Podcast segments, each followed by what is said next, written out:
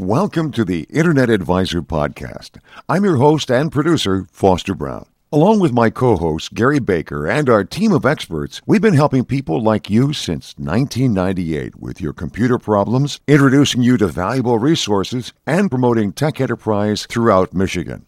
The Internet Advisor is a two hour podcast recorded every week at the studios of historic WJR Radio in Detroit. Both hours of the show are available each week on this podcast and are streamed to our affiliates across the state of Michigan. We're also proud to be part of Detroit's newest and fastest growing podcast network, PodcastDetroit.com. And now, here are your hosts with this week's Internet Advisor. Welcome to the Internet Advisor Podcast. I'm your host and producer, Foster Brown. Along with my co host, Gary Baker, and our team of experts, we've been helping people like you since 1998 with your computer problems, introducing you to valuable resources, and promoting tech enterprise throughout Michigan. The Internet Advisor is a two hour podcast recorded every week at the studios of historic WJR Radio in Detroit. Both hours of the show are available each week on this podcast and are streamed to our affiliates across the state of Michigan. We're also proud to be part of Detroit's newest and fastest growing podcast network, PodcastDetroit.com. And now, here are your hosts with this week's Internet Advisor.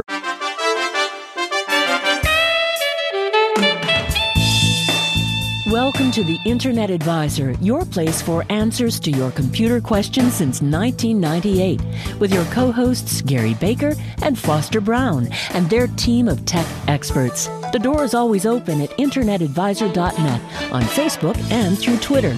But right now it's time to get you in touch with your helpful hosts on this week's edition of Internet Advisor. Hello, this is Gary Baker, and I'm here with Ed Riddell, and this is the Internet Advisor Show. We've got a great show for you today, full two hours, and we're going to be talking about things like the start of the holiday shopping season. Yes, can you believe it? It's starting already. Cyberbullying, cheddar. We'll talk about that in a little bit. And we have two great guests. Uh, we're going to talk about CFI and what they do to help websites and help their customers. Back in just a moment. Well, this is Gary Baker with Ed Riddell, and uh, Foster has today off as well as Cal. Both of them are. Uh, what is the deal? I mean, hunting doesn't start for another week and a half. yeah, it can't be that. I know. Actually, uh, Foster has a medical procedure that he had uh, that went long last night and uh, and uh, is not able to make it with us today. But, Yeah. uh, we wish him the best. We know that uh, things will work out well. So Maybe it was Cal that was thinking about hunting.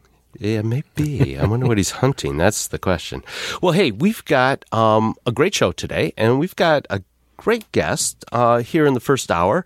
Uh, her name is Sherry Petrus, and she is the CEO of CFI. Sherry, welcome to the Internet Advisor Show. Thank you for having me. Yeah, thanks for coming on. I saw um, a, a press release this last week that got me really, you know, thinking nostalgic like and uh, thinking back to a professor I had, professor of marketing, back during my uh, MBA program at uh, Ross School of Business at U of M. And, uh, and Klaus Fornell uh, started CFI many, many years ago, didn't he? Yes, he did. He started it in 1988, and we have been in Michigan for the past uh, 28 years. And and you know, but a lot. Of, I mean, you've served lots of customers uh, between now and then. But what really got my uh, caught my eye was this new press release about some of the information that you collect. Um, that is now the basis for a new exchange traded fund. You're now in investments too, among many other things. Uh, tell us tell us a little bit about what you're doing there. Absolutely. Um, as you probably remember, back to your marketing days with Professor Fornell, uh, he had a passion for customer satisfaction, and that passion uh, lent, lent itself to founding several companies. Uh, one of which was the American Customer Satisfaction Index, which was in that press release that you had seen about the fund. Mhm. And the ACSI collects data from you know thousands and thousands of customers every year, measures customer satisfaction with the top companies ac- across the United States, and actually there's indices in other countries as well, but uh, we'll focus on the U.S. for now. And that information is used to predict um, financial performance both for firms and for the economy as a whole.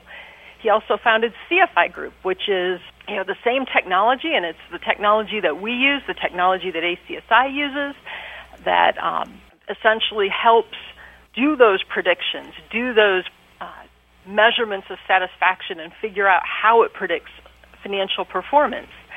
And then he's also founded a fund company, ACSI Funds, um, which you saw in the press release. And the fundamental thread that holds all of these entities together really is uh, the measurement of customer satisfaction. And the, the premise is pretty simple uh, if you think about it. If companies serve their customers well, those customers will come back, they'll buy more, they'll recommend the company to other people, and if you treat them badly, the customer won't be a customer for very long. And if firms lose customers, they lose their revenue source, and they eventually will go out of business. So, you know, with know, as you know, with the growth of the internet, there's more and more information in customers' hands, which makes customers even more powerful today than they perhaps were even back when the company was founded. It makes me really want to uh, to go back and pay more attention in that class than I did. oh, this, I, this will rich. really make you want to yeah, wish you had paid.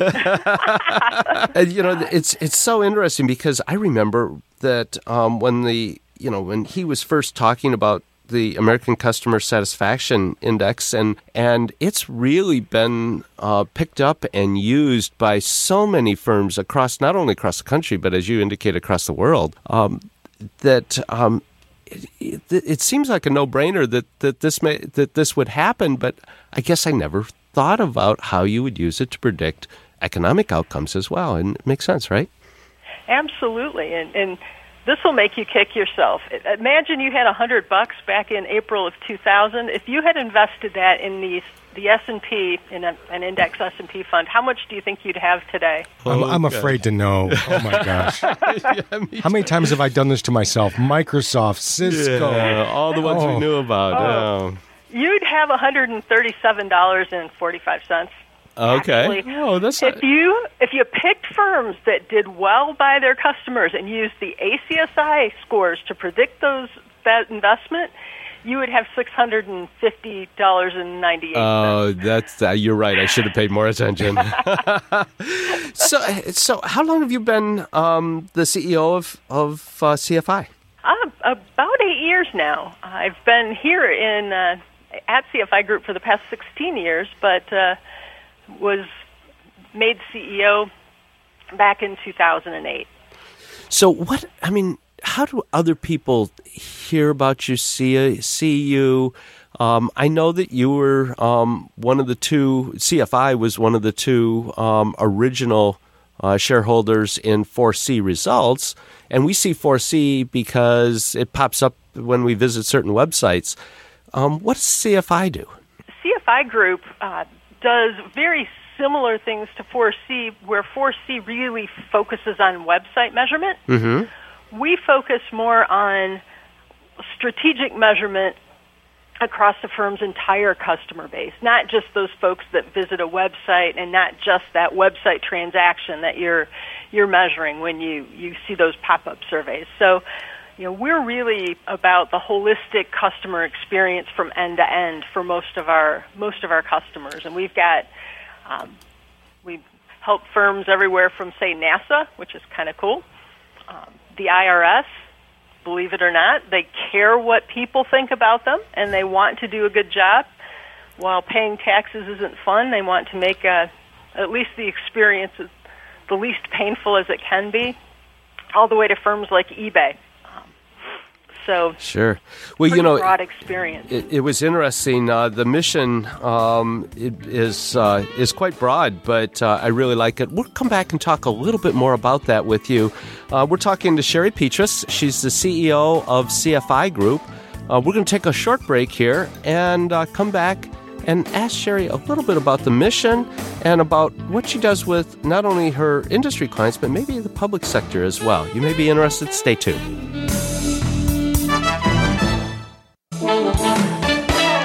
This is Gary Baker, Ed Riddell, and we have Sherry Petrus uh, from CFI, uh, CFI Group, on the phone with us. Welcome back. Thank you. Hey, um, when I was just looking at the website as we were getting ready throughout this last part of the week to uh, have you on, and I love the mission. Can you tell us what what that's about?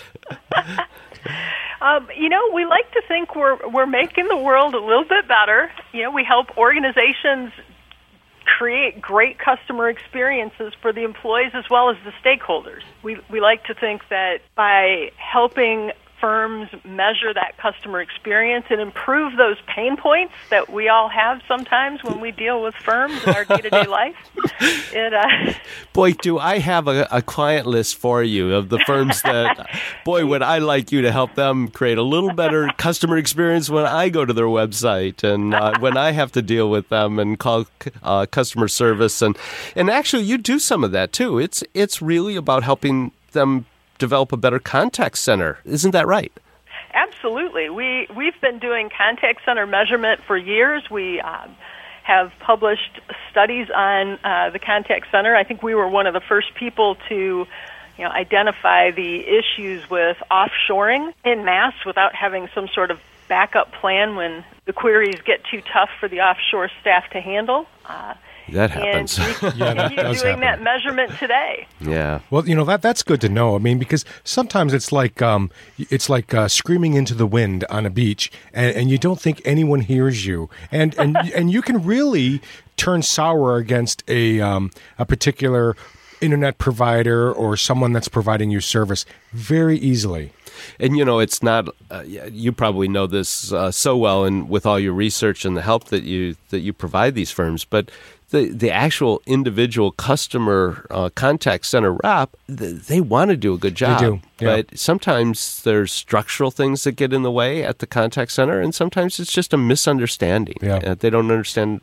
maybe what we're trying to say, and we don't always describe technology very well.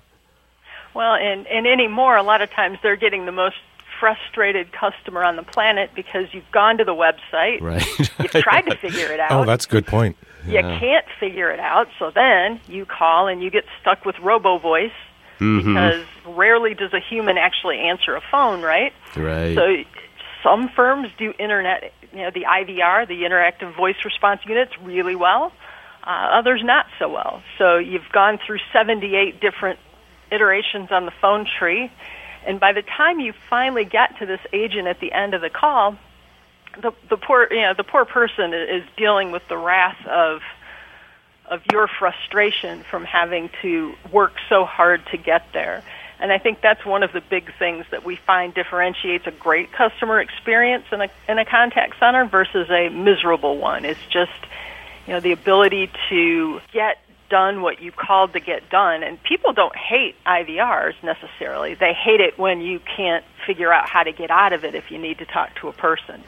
Well, and I, I looked at a few of the clients that you serve, uh, especially in the public sector, the, the VA and Department of Energy and the IRS. You know that we don't want to be talking to the IRS if we unless we really have to anyway. Absolutely.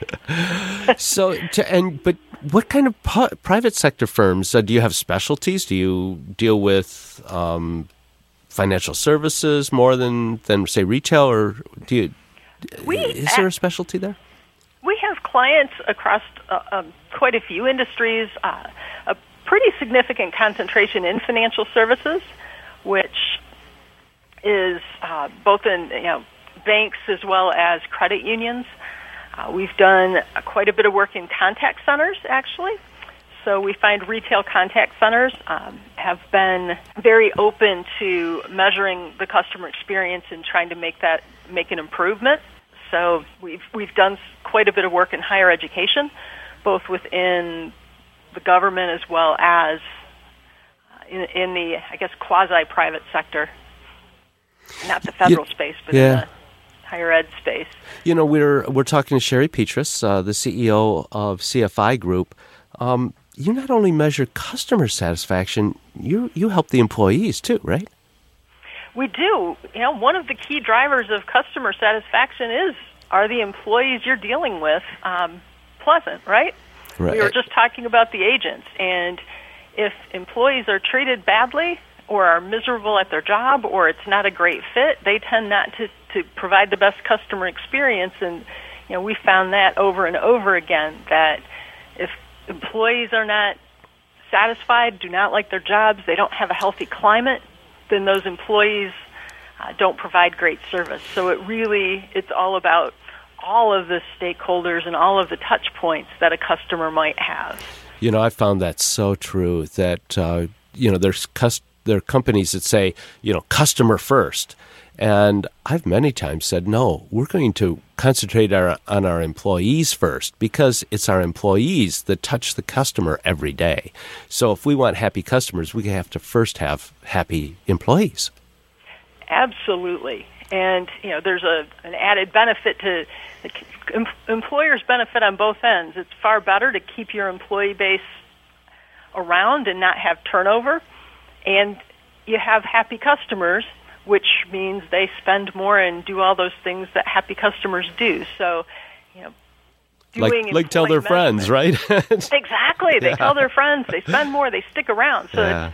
it's, it really is a huge benefit to, to companies to make sure that their employees feel valued, feel taken care of, are satisfied, and, and plan to stick around. So, how has social media impacted your your business in the last oh what ten years now? You have Facebook, Twitter. I mean, you, I imagine you must be monitoring that for your clients. Uh, and am I correct in that?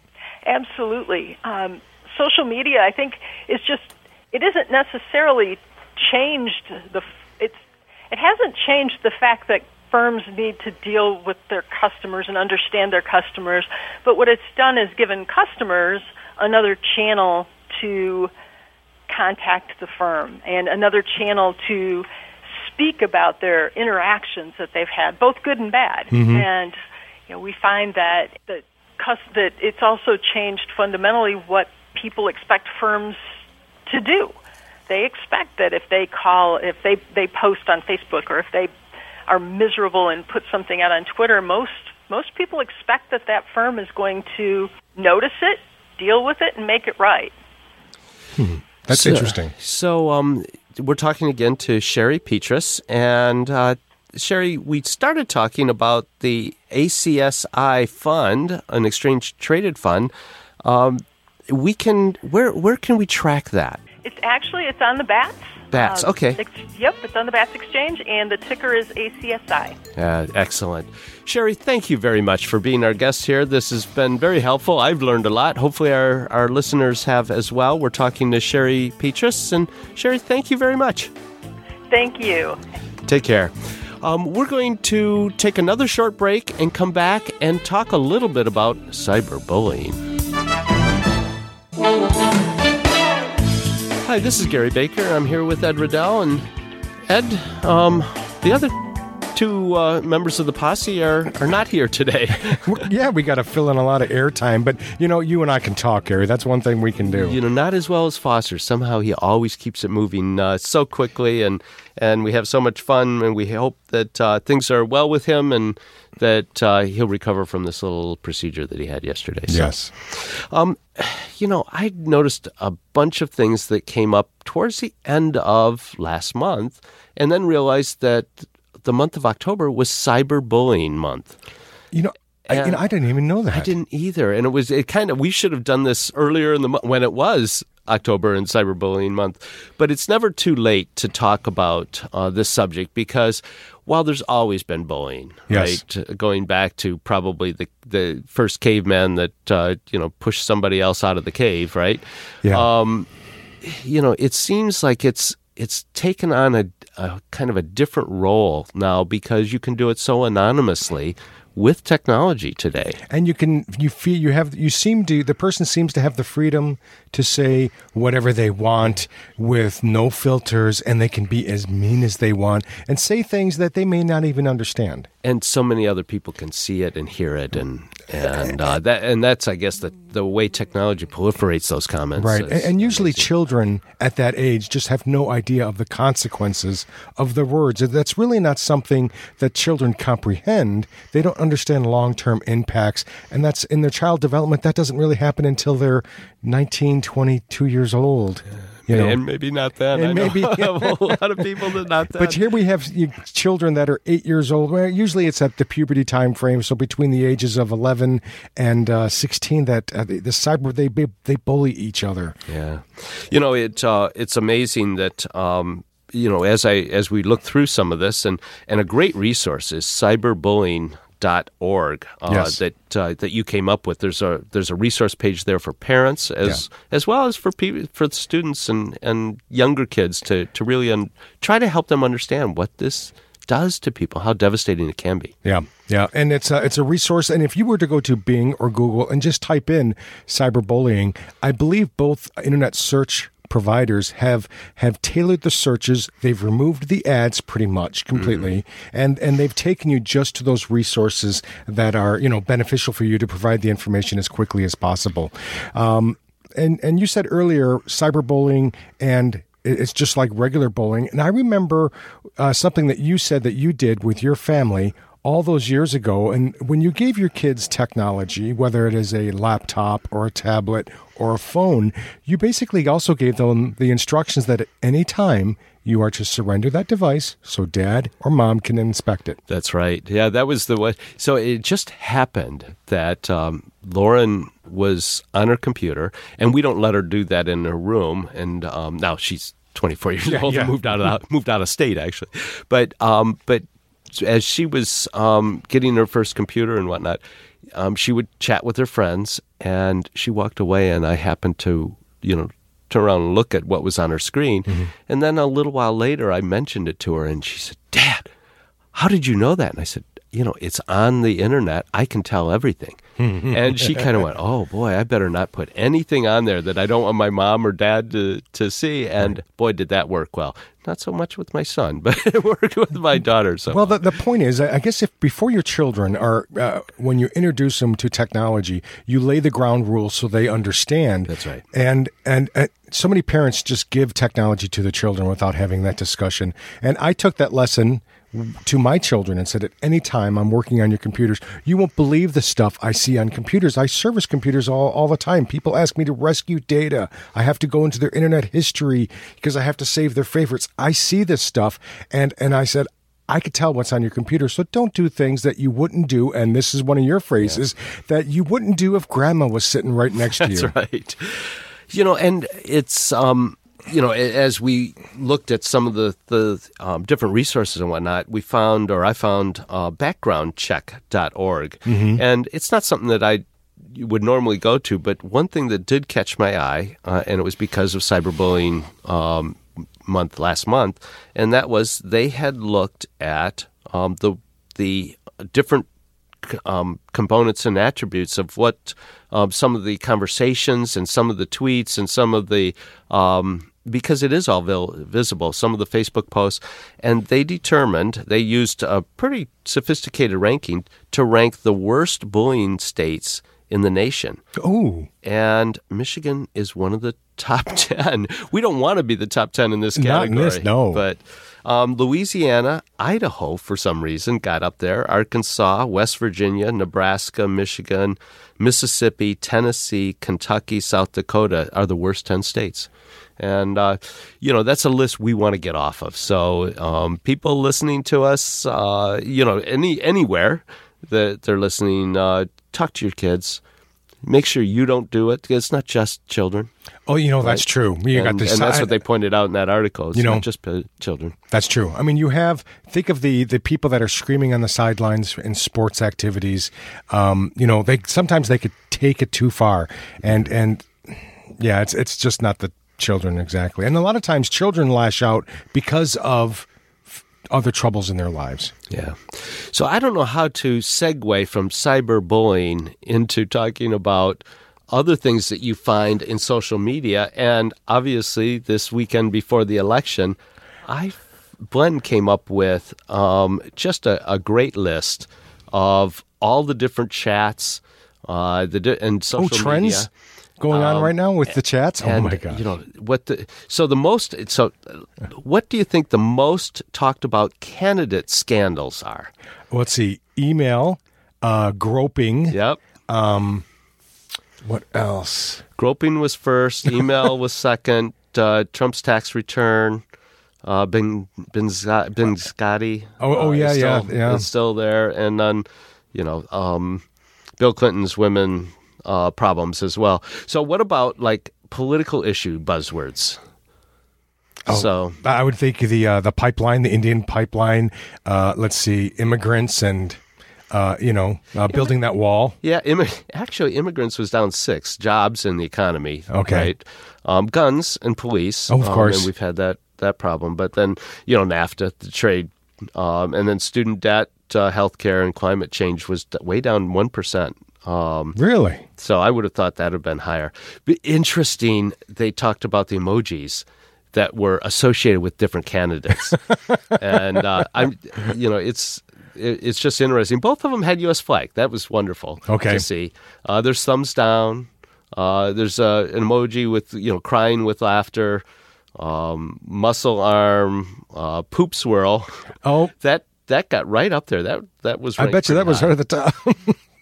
So, and then the interesting other thing that I thought was uh, was interesting was that um, of all of the the times that the different presidential candidates were mentioned, Trump was mentioned seventy four percent of the time. Now, it doesn't say whether that was always good mention or always bad mention, Right. but he was mentioned a lot more than Hillary, which was uh, um, Secretary of State.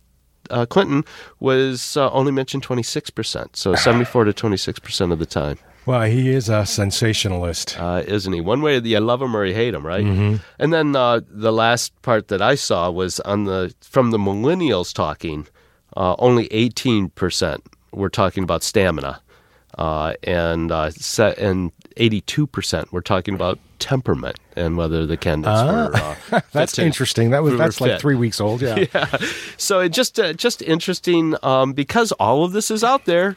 We can run different algorithms to pull out words, phrases, emojis, um, in different ways to track what the conversation is online, and and it's um, it's eye opening in some ways, and other ways pretty typical, especially this this point. And I think a lot of people just, just want. burned out. Yeah, just want this to be over, right? Right. Yeah. I mean, Thanksgiving dinner is going to be, you know, a restful place with, you know, turkey and mashed potatoes, and I get my pumpkin pie, and, and that'll be all behind me. Yeah, yeah, and uh, and then you can lie on the couch and uh, sleep through the game. Right, The- the exactly. Lion, Detroit Lions game. Uh, so anyway, uh, I thought that was pretty interesting, and there's awful lot more. Uh, all you have to do is Google this stuff, and it pops up, and um, you know some of it's pretty uh, eye-opening. Others is you go, yep, yep, I knew that, yep, knew that, yep, Yeah. knew that. So, well, um, we have um, Mike Brennan coming up in his uh, segment this next uh, this next segment uh, just before the top of the hour. Um, he we- we're going to talk to him a little bit. He not only tracks the news, he's making some news in this Of last course. week. So uh, we'll have to uh, tease him a little bit about that and actually talk about it because it's it's um, it's something that I think is long overdue, and I'm glad that he's doing it. But uh, we'll ask him about that. I think we're going to try to interrupt him. I think he's actually at the game, so I think he'll step out of the stadium maybe and, and talk to us. This is the Internet Advisor Show. This is Gary Baker and Ed Riddell. Um, we're going to take a short break and come back and talk to Mike Brennan of My Tech News. Again, this is the Internet Advisor Show. Gary Baker and Ed Riddell, and Foster has the day off along with Cal. But just as true as ever, um, Mike Brennan is on the line with us for his segment. Mike is the editor, publisher of uh, mytechnews.com. Uh, Mike, welcome to the Internet Advisor Show. Thank you, Gary. And to show my dedication, I just left the Michigan game in the second quarter. yeah, you know, I we mentioned that just before you got on. We mentioned it last hour. We thought you would have to step out, so thank you for doing that. And I don't get to talk to you. I talk to you during the week, uh, but you I do. don't get to talk to you because Foster um, really does this segment with you. So it, th- this is kind of a special treat for me. Well, thank you, Gary. Um, and we were talking about you not only reporting the news this week, but you're making the news. Um, well, we try, you know. So, so you partnered with Automation Alley and to provide video news updates for tech-based membership. yep. So, um, and tell us a what that means. that's been in the works for some time. Uh, but we finally got it done, and I went in and shot, not literally shot, I took video of, not to be confused here, of all the gala winners, and so over the course of November, we're going to use those as our samples of, you know, what we're doing so everybody gets a better idea. But yeah, we're launched, we're, we're rocking and rolling, and uh, we'll see what happens next. So, you know, this is just long overdue, I believe, because uh, video is uh, becoming more and more popular on the net as more and more people have broadband. They can get video. And, Oh, their smart devices. They can watch every stream anything on their smart devices. Um, so, and it's such a, a rich medium, much richer than just reading something. A lot of people they they need to not only hear it, but they need to see it um, because that's the way they learn better. Um, particularly so, if they're, if they're under 50. Um, we would, we've been looking at, we've, I've been reading a lot of studies, I've been talking to a lot of people. This isn't something I did just, you know, decided to do last night. We've been looking at it for about six months, and the future of everything is video. I mean, they're saying by 2019 that 90% of the of what's on Facebook will be video. And uh, it's just, you know, you, smartphones are very smart, and, and people watch everything on their smartphones, so why not news, right? absolutely. And, you know, to enable all of that, um, you got to have broadband and you got to have fast broadband. And Yeah. Comcast had a big announcement this week. Yep, yep. Uh, they're going to have uh, one gig service uh, in in Detroit proper. I mean, it started on November first. Uh, one of the first five or six cities in the country to get one gig residential service. That is a little on the pricey side, one thirty nine a month. But if you need that kind of broadband, if you really do a lot of heavy lifting stuff or a lot of video or engineering drawings or things like that, then that's perfect. Uh, and then it's going to go to the rest of the state sometime in 2017 because they're just piggybacking on existing lines technology. You know, they just have a, a new way of doing it uh, that to push the uh, the numbers out so you can get more more data in and out. Uh, so it's, it's already in place. It's just a matter of getting it all dialed up. So we Now, is this consumer based or it's business based or both? No, no, no. This is residential based. Uh, This this announcement was all of Detroit for residential, starting right now in November first, and then they're- they'll phase it in across. Well, I imagine I'm not sure about the rural areas, but certainly all the major metro areas in the state will get it sometime in 2017. So this is uh, so we don't have to move to Detroit. Actually, we can just wait a little bit longer, and we'll get it uh, in other I, I did ask them about that, whether Ann Arbor, being a big tech area, was going to get it real soon. I, I, they said it's very high on the list.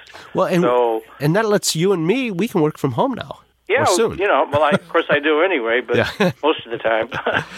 so I was um, actually on a phone call with uh, Phil Bertolini, the CIO for Oakland County, and uh, he had a big announcement yesterday, and and it showed up yesterday in my tech news. Tell us about what they're doing. It's the Access Oakland Open Data Portal. I want to get that right. It, it also launched on November 1st, and it's essentially all that public information that they've they've gleaned about everybody and everything, and they've got it into a really convenient portal that you can surf into, you can search, you can look for different things. I mean, eh, Oakland County, eh, eh, hopefully Phil's listening, and I'm not saying this to be gratuitous, but they've always pretty much led the charge. I mean, they're they're the probably one of the besides Washtenaw County, one of the more sophisticated uh, technology counties in the state, and, and I give a lot of that praise to Phil Bertolini because Yep. he's really done a wonderful job there. Yeah, he really has. Um, and so, what are I mean? It's just as much information as Oakland County has is now available on this site. Well, I'm not sure about everything, but I mean, it's, it's your basic stuff uh, where you can uh, look up property information and boundaries. You can find parks and trails. You can locate floodplains, plains. But I can do it, and then uh, you know, different things like that. Uh, uh, you, you you know, you can. Uh, they think it's going to be great because it's very transparent, and transparency is the big thing right now, right? Yeah, that's right. And the portal is oak, accessoakland.oakgovernment or oakgov.com, right? That's, yes, that's it. access accessoakland.oakgovernment.oakgov.com. Easy, You both easy did it. for easy for me to say, yeah. right? Now, if they only had a link off there to MDOT showing all the construction on our roads, I, I'd be Oh, really, really God, happy. yeah, I was uh, I was caught in some traffic jam in, uh, on 23 last night, where a garbage truck caught on fire on 23, right at the interchange of 94, and Boy, we that had stinks. traffic tied up for an hour and a half. So Well, 90, 94 was plugged up coming when I was coming in today, so I had to jump off and go somewhere else. Boy, and that and that's so convenient when I can just um, I'm sitting still, so I'm not looking at my smartphone when I'm not sitting still. But I was sitting still on the expressway.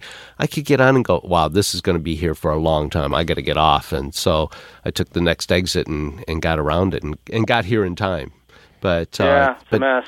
you know, it's uh, it's interesting all of the ways that they're taking and putting information together with geospatial or GPS information too. That makes um, so much more sense, uh, and you know that's just going to continue as uh, as we get more sophisticated, as uh, we can get more and more data online and in usable form. Um, Yeah, absolutely. I mean, it's they're just the tip of the of the sword here. I mean, everybody else is going to be doing it. Uh, uh, and Oakland, in many ways, a lot of other counties around the state look at what they're doing there as a you know a template for what they can do in their counties. Yeah. Yeah. And and they really have. Phil has done a, such a great job, and he's so willing to share with the uh, other county CEOs or CIOs, and as well as uh, the different municipalities, um, and has been in that position for a long time, and um, you know, very sophisticated in the way they do things. So that's great. Um, Even Mike, though he is an MSU fan, right? uh, other than that, yeah, they're. Uh, he's Oh, sorry, he- had to he- throw that in. You know, he, he hasn't been uh, as in my face this year as he has in other years. Yeah, they've all been quieted down a bit. Yeah, it has uh, been. but you know, it's, it's cyclical. Some, one year you're good, one year you're not. Just stuff happens. Yep, and I wonder when uh, Comcast is going to blanket all Oakland County. I'm sure Phil is talking to them. How when are we going to get Comcast gigabit uh, up here in all of Oakland County? I imagine that'll be one of the next big areas they expand to outside of uh, uh, outside of the Detroit city. Absolutely. Yeah. Mike, we're talking to Mike Brennan, uh, Michigan, so mitechnews.com. Uh, he's with us here every week. Uh, you can get to his site by going to mitechnews.com. Uh, and you can see not only everything that he's um, published this week, but prior uh, weeks as well, because some of these stories uh, have a long shelf life. And, and Mike, you do such a great job of covering the tech uh, sector here in Michigan. Uh, we Well, really as appreciate Elvis that. used to say, "Thank you, thank you very much." So, we appreciate that. Take care, Mike. Go back to the game. all right, thanks. All right. And root for Go Blue. Hey, we're going to take another break here at the top of the hour for uh, news, uh, and then uh, come back for another hour of the Internet Advisor Show. Uh, you're listening to uh, to Ed Riddell and Gary Baker, and we have a couple really cool guests coming up. Um, young guests doing some amazing things. So stick around, and uh, we'll talk to you um, after the news at the top of the hour here. And again, you're listening to Internet Advisor, and you can go to our site, internetadvisor.net, to hear this podcast and other podcasts. Stay tuned. You're listening to a podcast of the Internet Advisor Show. To see the show notes for this program, visit our homepage, theinternetadvisor.net. You'll discover past podcasts, our free toolkit with software to clean up your computer and keep it running strong, and many other resources. You'll also find links to mitechnews.com, our co-sponsored weekly tech and entrepreneur newsletter, edited by Mike Brennan. If you have a question for our hosts, just click the contact button on the homepage and send us an email with the details. And don't forget to look for us on Facebook and Twitter and at Detroit's newest podcast network, podcastdetroit.com. Now let's get back to the second hour of the Internet Advisor. This is Gary Baker. I'm here with Ed Riddell, and we have another hour uh, to talk about technology, and uh, we have a couple great guests. We have a young lady that is uh, here in Michigan. She, unfortunately, she's, uh, or fortunately for her, Um, she's in Europe, and um, she has a great company that Inforum has helped her with. So stay tuned. We're going to be back after this message. Thank you for tuning in to the Internet Advisor Show. This is Gary Baker, Ed Riddell, Foster Brown, and Cal Carson have the day off, but uh, we have a couple great guests uh, in this next hour. And one of them is um, a Detroit native um, who's had an entrepreneurial spirit since maybe the day you were born. Tatiana Grant is with us. Tatiana, welcome to the Internet Advisor Show. Hello, this is Tatiana. Hi, Tatiana. This is Gary and Ed, and uh, we. So, I, I think you've been an entrepreneur since like the day you were born, right? It seems like it. Spirit. It's it does, doesn't it? it started with a Kool Aid stand and now expanded to flash delivery, Michigan. Tell us, exactly. tell us what flash delivery is. Flash Delivery is Detroit's first on-demand food delivery service, which basically means grocery and uh, restaurant delivery within 45 to 60 minutes. Wow. And so, do you have specific um, restaurants that you work with? Uh, obviously, you you've got to have some kind of arrangement to be able to kind of guarantee that you can make that kind of delivery, right? That is correct. Um, so to answer your question, yes, we do have contracts with particular restaurants. Um, right now, there's about 30. Um, I won't list them all, but they include Buffalo Wild Wings, Traffic Jam and Snug, um, and like Wow. I said, it's about 30, 30 others, but they're all on our website. Wow, that's great. And the website is flash de- delivery mi for Michigan.com. Yes, dot com. Great. Correct, absolutely. And so we found you um, because of Timber Shea, uh, who's the director of Engage at Inforum. Uh, Timber, welcome to the Internet Advisor Show. Thank you. Great. Hey, um, so thank you for for helping us uh, find Tatiana Grant. This sounds like a, a wonderful uh, new entrepreneurial uh, effort here in the city of Detroit. It is. It is. Flash delivery is amazing. So how did how, so you work for um, you're the director of Engage for Inforum. Tell us about Engage and what you're doing now to help identify and help entrepreneurs like Tatiana. Yes, absolutely. Um, Engage is in Forum, and anyone familiar with Inforum, we were formerly the Women's Economic Club, had a name change in 2005, but we've been around for quite a while. Um, and what we have expanded through over the years with is our programming for women in different stages of their career, and specifically women in entrepreneurship. Um, that's been a really hot topic and a very hot thing in the city of Detroit since probably 2009 now. Um, what Engage is, is our strategy to actually position Michigan as the high growth hub for women entrepreneurs. Um, what Engage Masterclass specifically does is we it's a co- confidential, facilitated peer to peer founders forum or CEO table, if you will. Um, it's for emerging second stage women entrepreneurs. It's an eight session, eight month program. Um, in this program, what we help the entrepreneurs with is assessing their company's operations, management, finances, and personnel to examine those strengths and challenges that they may have, and also identify and formulate strategies to realize new opportunities. And you're signing up people for next year right now? We are. Our next cohort of Engage Master class begins in January 2017. Okay. Um, and we're looking for any emerging second stage female entrepreneurs who are really looking to have that confidential forum and the help of some amazing subject matter experts and facilitators. And that's for second stage companies. And Tatiana, um, Yes. how do you help a company like hers? Is that through the master class or is that a different program? Oh, it's absolutely through the master class, and I think I would really love to let Tanya, Tatiana tell you how it's helped her. So, um, Tatiana, tell us first of all, what was the inspiration? How did you how did you start the company? Why did you start the company? Um, honestly, it was out of necessity. it, it was probably around this time, um, about three years ago.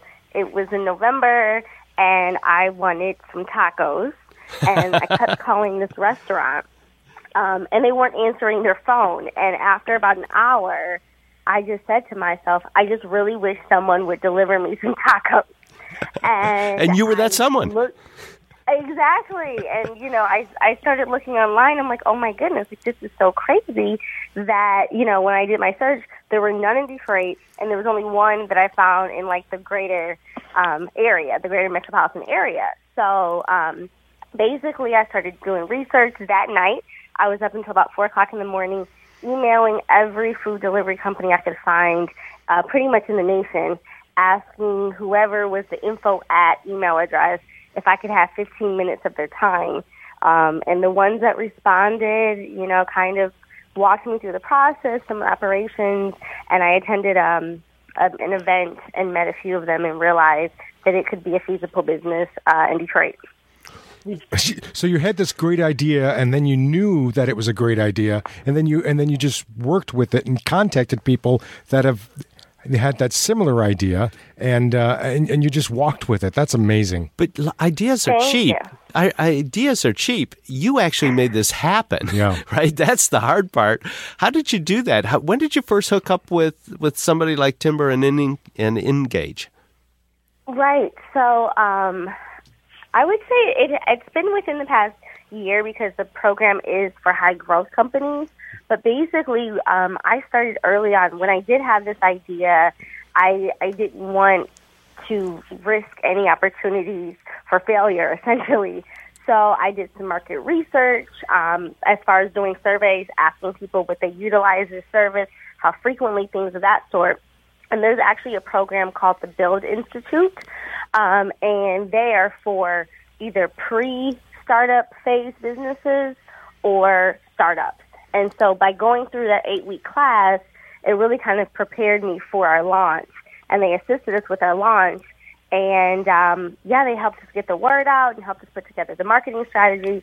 And then from there, you know, we um, have luckily not been in that statistic where most startups fail within the first two years. So we made it over that threshold and are now in the growth phase. So we were able to make it into the Inforum Masterclass. That sounds wonderful. We're talking to Tatiana Grant from Flash Delivery and Timber Shea, the director of Engage for Inforum.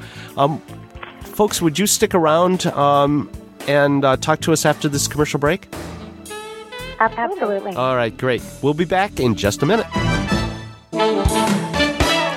Well, this is Gary Baker and Ed Riddell, and we have two guests on the line with us uh, Tatiana Grant from Flash Delivery and Timber Shea, uh, Director of Engage. Uh, welcome back to the Internet Advisor. Thank you. Hey, we Thank were you for having us. we were just talking, Tatiana, about okay, you took this class, and and that was really um, beneficial. You had the idea for fast delivery, you knew the need, you you identified that you you needed it, but you also identified there was a need out there, and and then you have to go start this company, and that's where some some help like Engage can help you, and and uh, and, and it's because of that that you can reduce your your um, opportunity for failure, right? Absolutely. There, um, there. I was actually at an event. Timber was at it on Friday as well, called um, the the Live panel, and there are so many resources available um, to business owners, to startups, and even you know second stage companies. There, there's so many resources that are available to us. Um, uh, whether it is like an incubator, kind of like the master classes, or even if it's just assisting with very specific needs, accounting needs, or score, there's things of that sort. And so for us, just the ecosystem of the entrepreneurial community has greatly assisted us in getting to where we are right now. So I'm challenged. I'm I'm curious. What challenges are you facing right now? Because I, I I mean, really, being an entrepreneur, it's just you know figuring out uh, um, just a whole series of challenges, right? It's one after another and after another. And so, which, which what what are you doing now? What what are you working on now? So the the big thing for us right now is just wrapping our, our complete brains around the concept of growth. So for us, we have to have a very specific ecosystem in order for us to grow. We have to have drivers who would transport the food. We have to have partners, which are you know who we're getting the food from, whether it's restaurants, grocery stores, and then we have to have customers. And so for us, in order to go into these different markets, like I said, we have to do all those. So some of it's marketing dollars, some of it's recruiting, things of that sort. And there's been times where we've been ready to go into a, a market and we can't find drivers. Well, if we can't find drivers, we we find we find drivers, but then we can't find restaurants. And then you know we're trying to be as cost efficient as possible.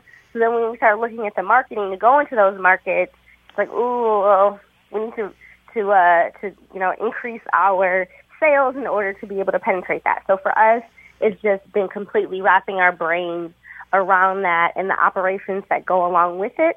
Um, but luckily for us, um, as of last week, we brought on six additional drivers.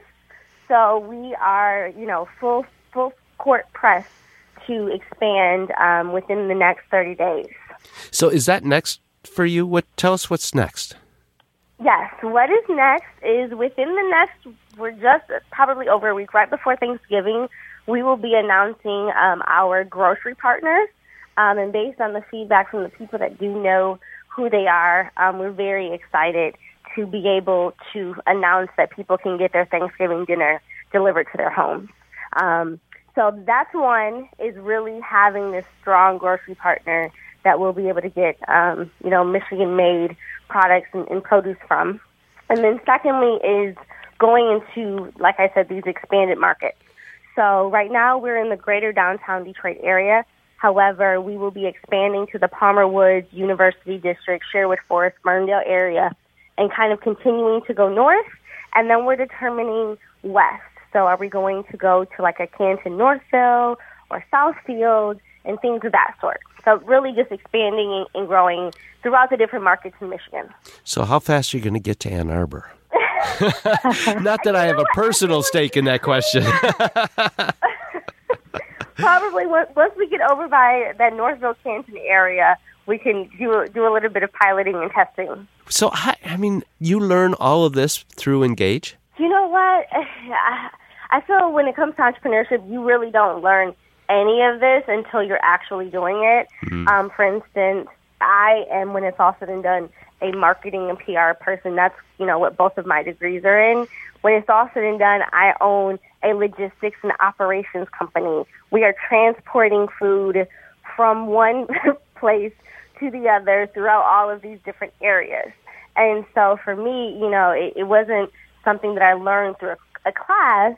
The classes have assisted me in making the best decision for our business to help us grow, but it's really just getting in there, problem solving, learning on the fly, and then when you don't know things, being able to go to these resources like an Inforum and some of these other groups that will assist you with connecting the dots and getting the type of resources that we need to learn and get over those hurdles. Uh, Timber Shea uh, is the director of Engage. Uh, Timber, what are some of the kind of the more typical kinds of things that you help your entrepreneurial uh, women uh, learn? How do they how do they work with you? How do you work with them? Yeah, we have some we have some amazing subject matter experts in the area, as I'm sure you're aware. So we've done sessions on negotiating, sales and marketing, um, perfecting your pitch, um, really deciding who your advisors are as a small entrepreneur starting up. That advisory board and those people who can really help you through the challenges that Tatiana's been through are really, really important. So, um, really helping these entrepreneurs connect with those type of people. Um, and each class, since it is a peer-to-peer facilitated type class, it really is dependent on what the entrepreneurs within that cohort need. And each cohort can be very different. You know, I just saw some information here. Engage, you, you've been part of Inforum. Inforum's been around for years, decades. yes, 54 years. But um, Inforum or Engage has only been around since what, 2012? 2012. And since 2012, um, we've evolved the program to really suit the entrepreneurs a little bit more each year. Um, and since 2012, we've had 79 women go through the program. They've incorporated 38 new companies, created 234 jobs, and been granted 25 patents, which is pretty impressive. Wow, that's amazing. Yeah, and additionally, we, you know, with the support and help, we they've raised more than 19.7 million dollars in follow-on funding. And they can And do, do that not that's only. money that's go ahead. yeah, and that's money that stays in the state of Michigan. Yeah, money absolutely. and jobs. And and not only do they start their company, but then I imagine that there's ways for them to give back to to kind of put their hand back and help the the next group. There absolutely is. And as Tatiana was referring to earlier, we have a tremendous ecosystem of organizations in Southeast Michigan that can help anyone at any stage and any industry, any place they are. Um, and that's where we all work very collaboratively together. Um, that's the event we were at last Friday. we were all coming together to show any entrepreneurs who needed help everything that could be provided for them. Um, so that's it's really a very powerful network of organizations and people who are committed to making Southeast Michigan the place for entrepreneurs to be. You know, I've done a fair amount of mentoring uh, over the years, and I find that I learn more than the mentee does every time I do that. so, uh, my hat's off to both of you. Uh, Tatiana Grant, uh, fast, Deli- fast Delivery, we're going to watch your, uh, your progress, your success. I'm sure it'll be successful. Uh, can't wait to see you in Ann Arbor. And uh, Right, thank you. Th- Thank you. And Tim Shea, Director of Engage for Inforum, thank you very much for helping us uh, find uh, Tatiana. Uh, well, welcome back. Uh, we that was a great conversation with Tatiana. I can't believe that. Uh, it's really inspiring, isn't it? You know, how many of us have great ideas and, and, don't follow up with them? You know, they're just great ideas until you actually make them happen. And she's living her dream. Yeah. Yeah, wonder, wonderful. Hats off to Tatiana Grant and Fast Delivery. You know what's amazing? That it's already November. yeah, and that we're starting to talk about you know holiday shopping already. I, that used to be reserved until after Thanksgiving, but then we had Black Friday, which was the day after Thanksgiving, and, and then and, Cyber Monday, which Cyber, yep. was the Monday after that. Um, and now they're pushing it all the way back to the beginning of November. It's like, okay, it's November. It's okay to put out Christmas decorations. You know, it's it's funny. Um, you know, now so what? Where do you go to do your online shopping? Online shopping, I've um, Amazon.com. Uh, last year, I also experimented with Target. Mm-hmm. I figured that was a great year to shop at Target, was because they had all their problems the year before, right? And it really wasn't Target's problem. It was the people that do the financial uh, who they pay to, to do all their credit card transactions online that actually missed lost all the users' data. Yeah, it and, really wasn't Target. It was it someone they were paying to take care of. Well, that. and it, and it came through from somebody that had a bad, had a very easy to guess password yep. on one of their. Uh, um, third-party vendors, uh, actually HVAC vendor, that mm-hmm. they got in, and then they got, you know, into the rest of the the crown jewels for Target. But um, but that yeah. So what, any place else? I started I started Target at um, Amazon too. Yeah. I might go a couple other places to look if specifically if I'm I'll looking compare for, prices maybe. Yeah, but I, but Amazon seems to do such a good job because they've got so many vendors that they pull in. They do, but you know what I've noticed in the last few years is that uh, any price that I look at as a Prime member, uh, um, most of the merchandise already has five to eight dollars added to the price than if I was not a Prime member. Mm. So if I go in with an anonymous account on another PC that I've never logged in on, they've the prices are five to eight dollars more because they add shipping into the price of my cost because I'm a Prime member. Yeah. Not all items, and I'm I'm really that sort of pisses me off a little bit. Yeah, it's kind of a bait and switch, maybe. Yeah, a little bit, a little bit, a little yeah. bit. So I, I do that too. But you know what? Um, and you're right. They, we used to start with Black Friday and the Black Friday deals, and there were people then before they, you know, last year it was okay. You could start on the Monday before Thanksgiving mm-hmm. instead of waiting till the Friday after Thanksgiving, and there was some of that. They're starting to put up Black Friday deal store Amazon has the deal store open today and every day now through the Christmas through Christmas, right, right, um, and probably beyond. They're highlighting different deals, different times of the day. Um, you and, can watch items, and you can watch them. Yeah, right, yeah. And they started this last July as like a for that um, yeah, the um, Christmas, Christmas in July, July for I think uh, either twenty four hours or a week. I, I don't recall. And I watched it, and just nothing really tickled my fancy. Um, you know, I didn't really want to buy winter coats and boots in the summertime, but I, I t- I'm I'm kind of on the other end of um, shopping, which is I'm trying to figure out how to give stuff away right now. Oh, you yeah, you're trying to downsize, downsize, and and whatnot. But um, the people that are growing, you know, the growing their their families and um, need to buy, you know, buy certain gifts uh, mm-hmm. for the holidays and uh, this is a great way for them to get started early, not hit the, the rush of the holiday season. Although I like that um, sometimes to go out when people saw people watching and not having to. You know, to actually go buy something, you know, Right. stand in the lines. I get to watch other people stand in the lines. Right. And uh, I I was never one for crowds. Um, and and then you're usually you stay and you're like I'm starving. I have to get home. And then you, you usually have to go out to eat probably fast food.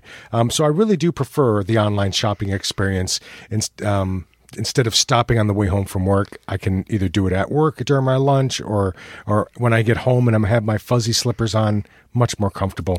Um, but have you tried Alibaba You know, um, I haven't, but I know of a number of people have. You have, haven't you? One time, One I was time, looking okay. for something and I did a transaction with them. It went very smoothly, Mm-hmm. but then I had the Chinese. I was actually notified that they had to pull the product back, that it was not allowed in the United States. Oh, really? So I had to wait for the refund, So- and that took several weeks. So Alibaba is even bigger than Amazon. It is now. So What- Alibaba what is is in Yeah. is in uh, is a Ch- is the Chinese version of Amazon. Uh-huh. Um, it's been out there for a number of years, and apparently they have what's known as Singles Day. I was not aware of this. I wasn't either. And and Start. It, it's it's a Alibaba started uh, event from 2009. It, they just came up with the idea something called Singles Day on uh, November 11th in so 2009. Yep. And uh, last year they made fourteen billion dollars in twenty four hours. Is that Not- amazing? That's nuts. Those figures are just incredibly high. Well, and I I saw the in either that uh, announcement or one um, other announcement that that sixty four percent of people that that are holiday shopping start before Black Friday now. Well, yeah, of course. You know, and I, I know people that uh, that are on the other side of that that you know start the day before Christmas to do their shopping. But Yeah. You know, I- sixty four percent that's pretty amazing. I, I have a little note item in my calendar that I, um, as the year goes on, and I think of things, I put Christmas items in there, and it's it's not too far fetched for me to think, you know, while I'm thinking of this, I should probably just buy it now, Right. have it shipped to my house, and hide it away in the closet somewhere. So the problem that I have Mm-hmm. with doing that is that I'll find it in February. oh yeah, I plan to give that away at Christmas time. So then I go, you know, I can't wait to. So then, so it's it- That so, has happened, So yeah. uh, the kids get, or uh, my brother gets uh, a gift in February that I I should have given him at uh, Christmas. Got him something else because I'd forgotten that I buy bought that early. And Now the other thing is I don't use eBay too much because eBay I think of as buying used components, but they also there's a lot of new stuff you can buy on there too, and you can bid for the uh, and usually get good deals and use PayPal of course, which was purchased by. Um, uh, eBay, um, and uh, matter of fact, I, you see PayPal on many other sites as well.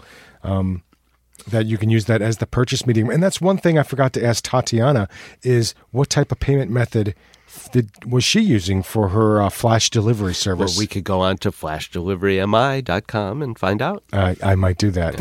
I don't think they deliver up in Ortonville, but I don't think so. I think that's going to be a, a, a little time in the future before they'll uh, deliver up there. So another thing you and I were talking about was um, Facebook, and during the holidays, we use Facebook quite a bit to coordinate uh, um, family activities. They can be so confusing. And you make that a private, family only site. You have to be invited to that site, right? Oh, exactly. Yeah, perfectly. Yeah, because you don't want people to know when you're not going to be at home. Right. Basically, if there are people that just that happen to be friends and you don't know how good of friends they are, um, so and we found it. Um, just helpful. I mean, we share jokes with each other, and it's it's. My wife has eight brothers and sisters. I have eight brothers and sisters. You come from a large family as well, and uh, it's just a great way to keep in touch with children, grandchildren. Uh, I don't have any grandchildren. My children or grandchildren. Yeah, yet. I don't either. But it's just a way of oh, so and so's having a housewarming party. They're moving to Allen Park or Wyandotte, and and uh, it's it's just a great way to plan family events. you know what I've used also, not, not only for the family, but for business. Um, when it's a wider spread business or we're trying to get together to. Uh, um, to, to meet in person or to meet on the phone, um, there's a, a product, there's a site called Doodle. And you can list all the different people. It sends out an email to them, and it's uh, and, and then you list different times that you can meet, and they go in, and it'll automatically show you that oh yeah, the only time that we can meet are these three times on these three days. I haven't heard of that. Yeah, it's it's a, it's great Is because it otherwise. App, is it an app on the phone? It, you can use Or on on, the pho- PC? you can use it on the phone, or it's a website on on the PC. Oh, excellent. But it but it's great because you know you'll say, "Can you meet on Thursday at 2? No. Can you meet Wednesday at four? No. When can you meet? I can meet Friday. Oh, I can't meet Friday. Sometimes you just do this with two of you. you know, it's like here's all the You know, that's true. time. Here's all the time I can meet. You know, when when can you get on the phone and talk? So You know, that's a good point. I mean, a lot of the executives I work with in my environment, they have an administrative support that, and their one of their primary jobs is just the calendaring of these executives, schedule and reschedule. schedule and rescheduling. It's it is It's nuts. amazing, isn't it? Yeah. How um and and they'll spend over 50% or 25 50% of their time managing several executives calendars. Yeah, it's amazing. Well, Doodle, I, I think is is great for doing that. Facebook. There's other um, ways that you can take and and restrict um, what you're sending out. Right. So a lot of um, we were trying to coordinate going up to a tailgate last weekend um, with a number of different family members, friends, whatnot. And at some point, there's got to be a limit to the number of text people in the text. I was going to say text groups would be good for that. But but we haven't found the limit, so that's how we did it. very good. So, um, stay tuned. We're going to take a short break and we're going to come back and talk a little bit more about technology, technology here in Michigan, technology that you can use. Uh, and uh, normally we would have a call in at this time, but we're not uh, live. But we'll talk a little bit about some of the problems that you might experience as well. Hi, this is Gary Baker, I'm here with Ed Riddell, and uh, we're going to talk tech for the next 12 minutes or so.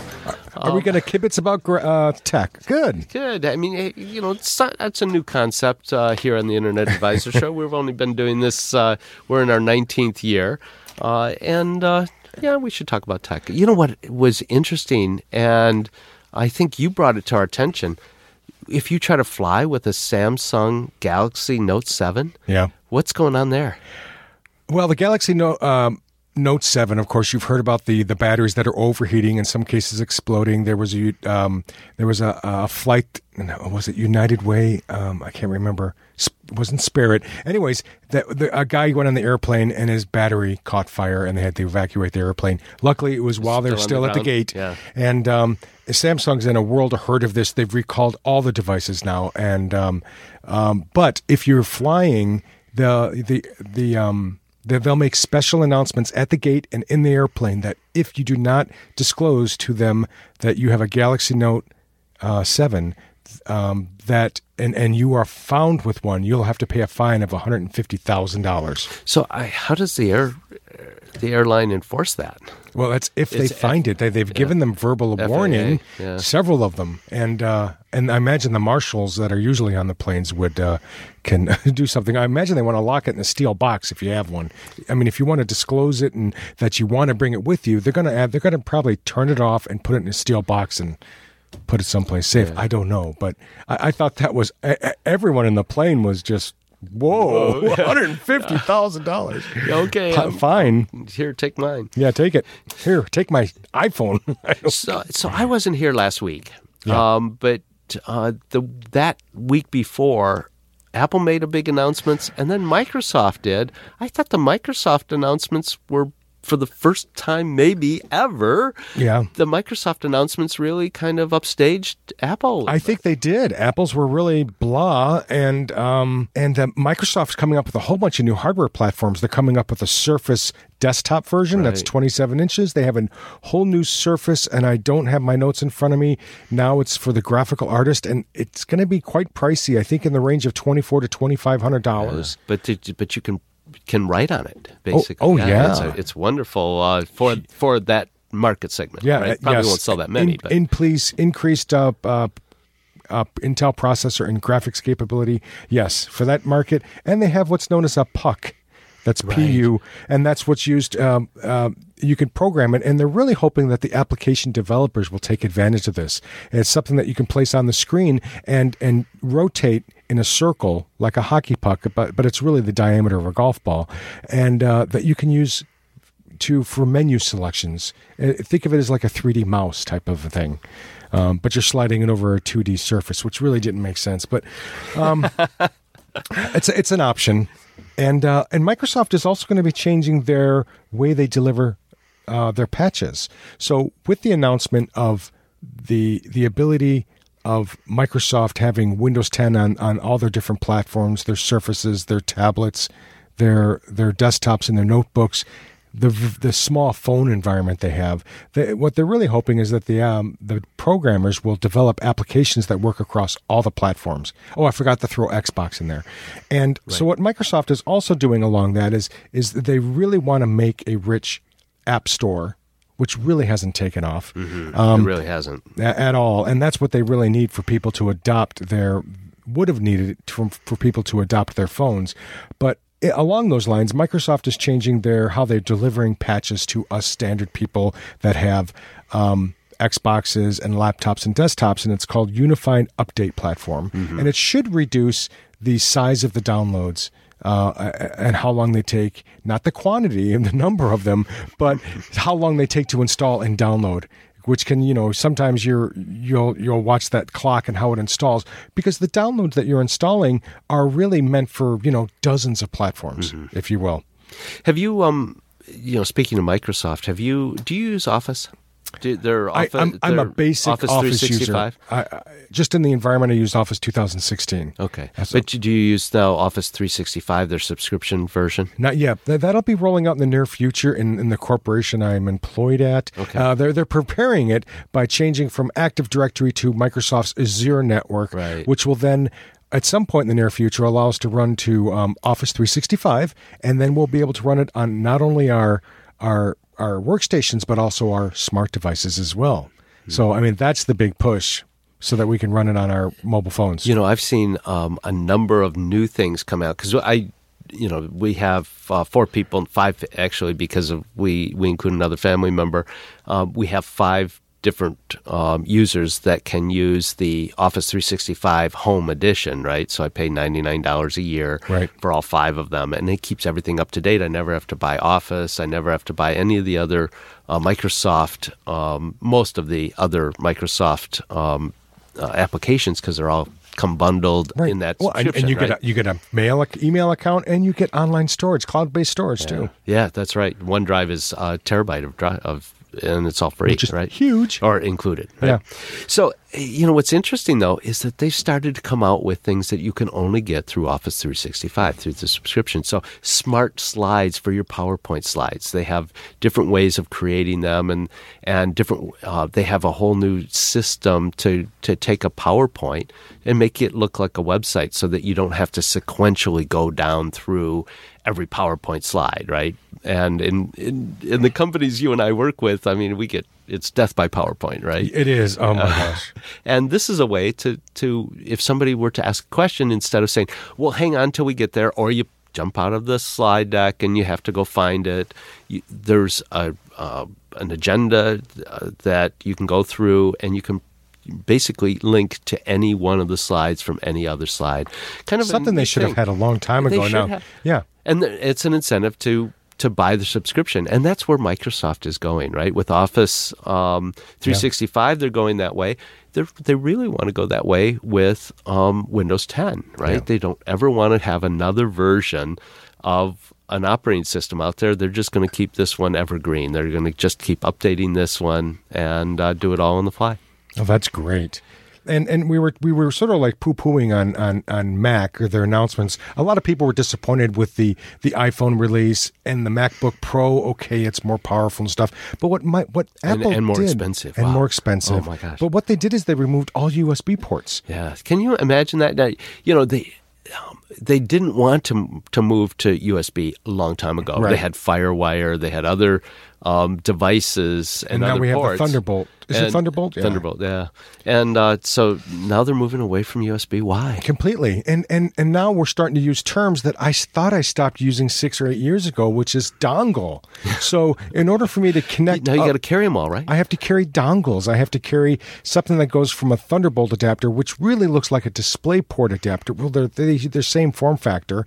Oh, and by the way, if you plug a display DisplayPort in your Thunderbolt, it actually is a display. Anyways, um, yes, I have to carry all these dongles. If I want a network adapter, if I want um, a display adapter, if I want an HDMI, I have to. If I want a USB, I have to plug it into a Thunderbolt. So what we're going to, and I'm sure they're going to release this in the near future, is a is a almost like an electrical outlet, like an uh, isobar electrical outlet that'll plug in the display port, and on it will be it'll be like a docking station. It'll have my USB ports, my display ports. It'll have everything there that I need. So, um, this is wraps up our Internet Advisor show for this week. Uh, it's been a great, um, great time talking to you, Ed, Yeah. and with some of our guests. And we hope to have Foster back here next week, yeah, and I'm, with I'm Cal. sure back. I'm sure they both will be back, and we appreciate you listening to us, um, either through the podcast or one of our syndicated stations. Uh, we we do this for you. Uh, we enjoy doing it, uh, and uh, hopefully you'll take advantage of us. And when we have some time, um, that uh, when we're live, you can call in and we can answer your questions too. That's part of the show. So for Gary Baker and Ed Riddell, we're going to sign off and uh, and wish you well for the week. And hope you tune back in to us and tune back into our podcast in the future. Thank you. You've been listening to the Internet Advisor Show, Detroit's longest running, locally produced computer show, with Foster Brown, Gary Baker, and our team of experts. For more information about our weekly show, to ask a question of our experts, or find the show notes for this podcast, visit InternetAdvisor.net and look for us on Facebook and Twitter. Don't forget to check the other great podcasts available on this PodcastDetroit.com network. Thank you for listening.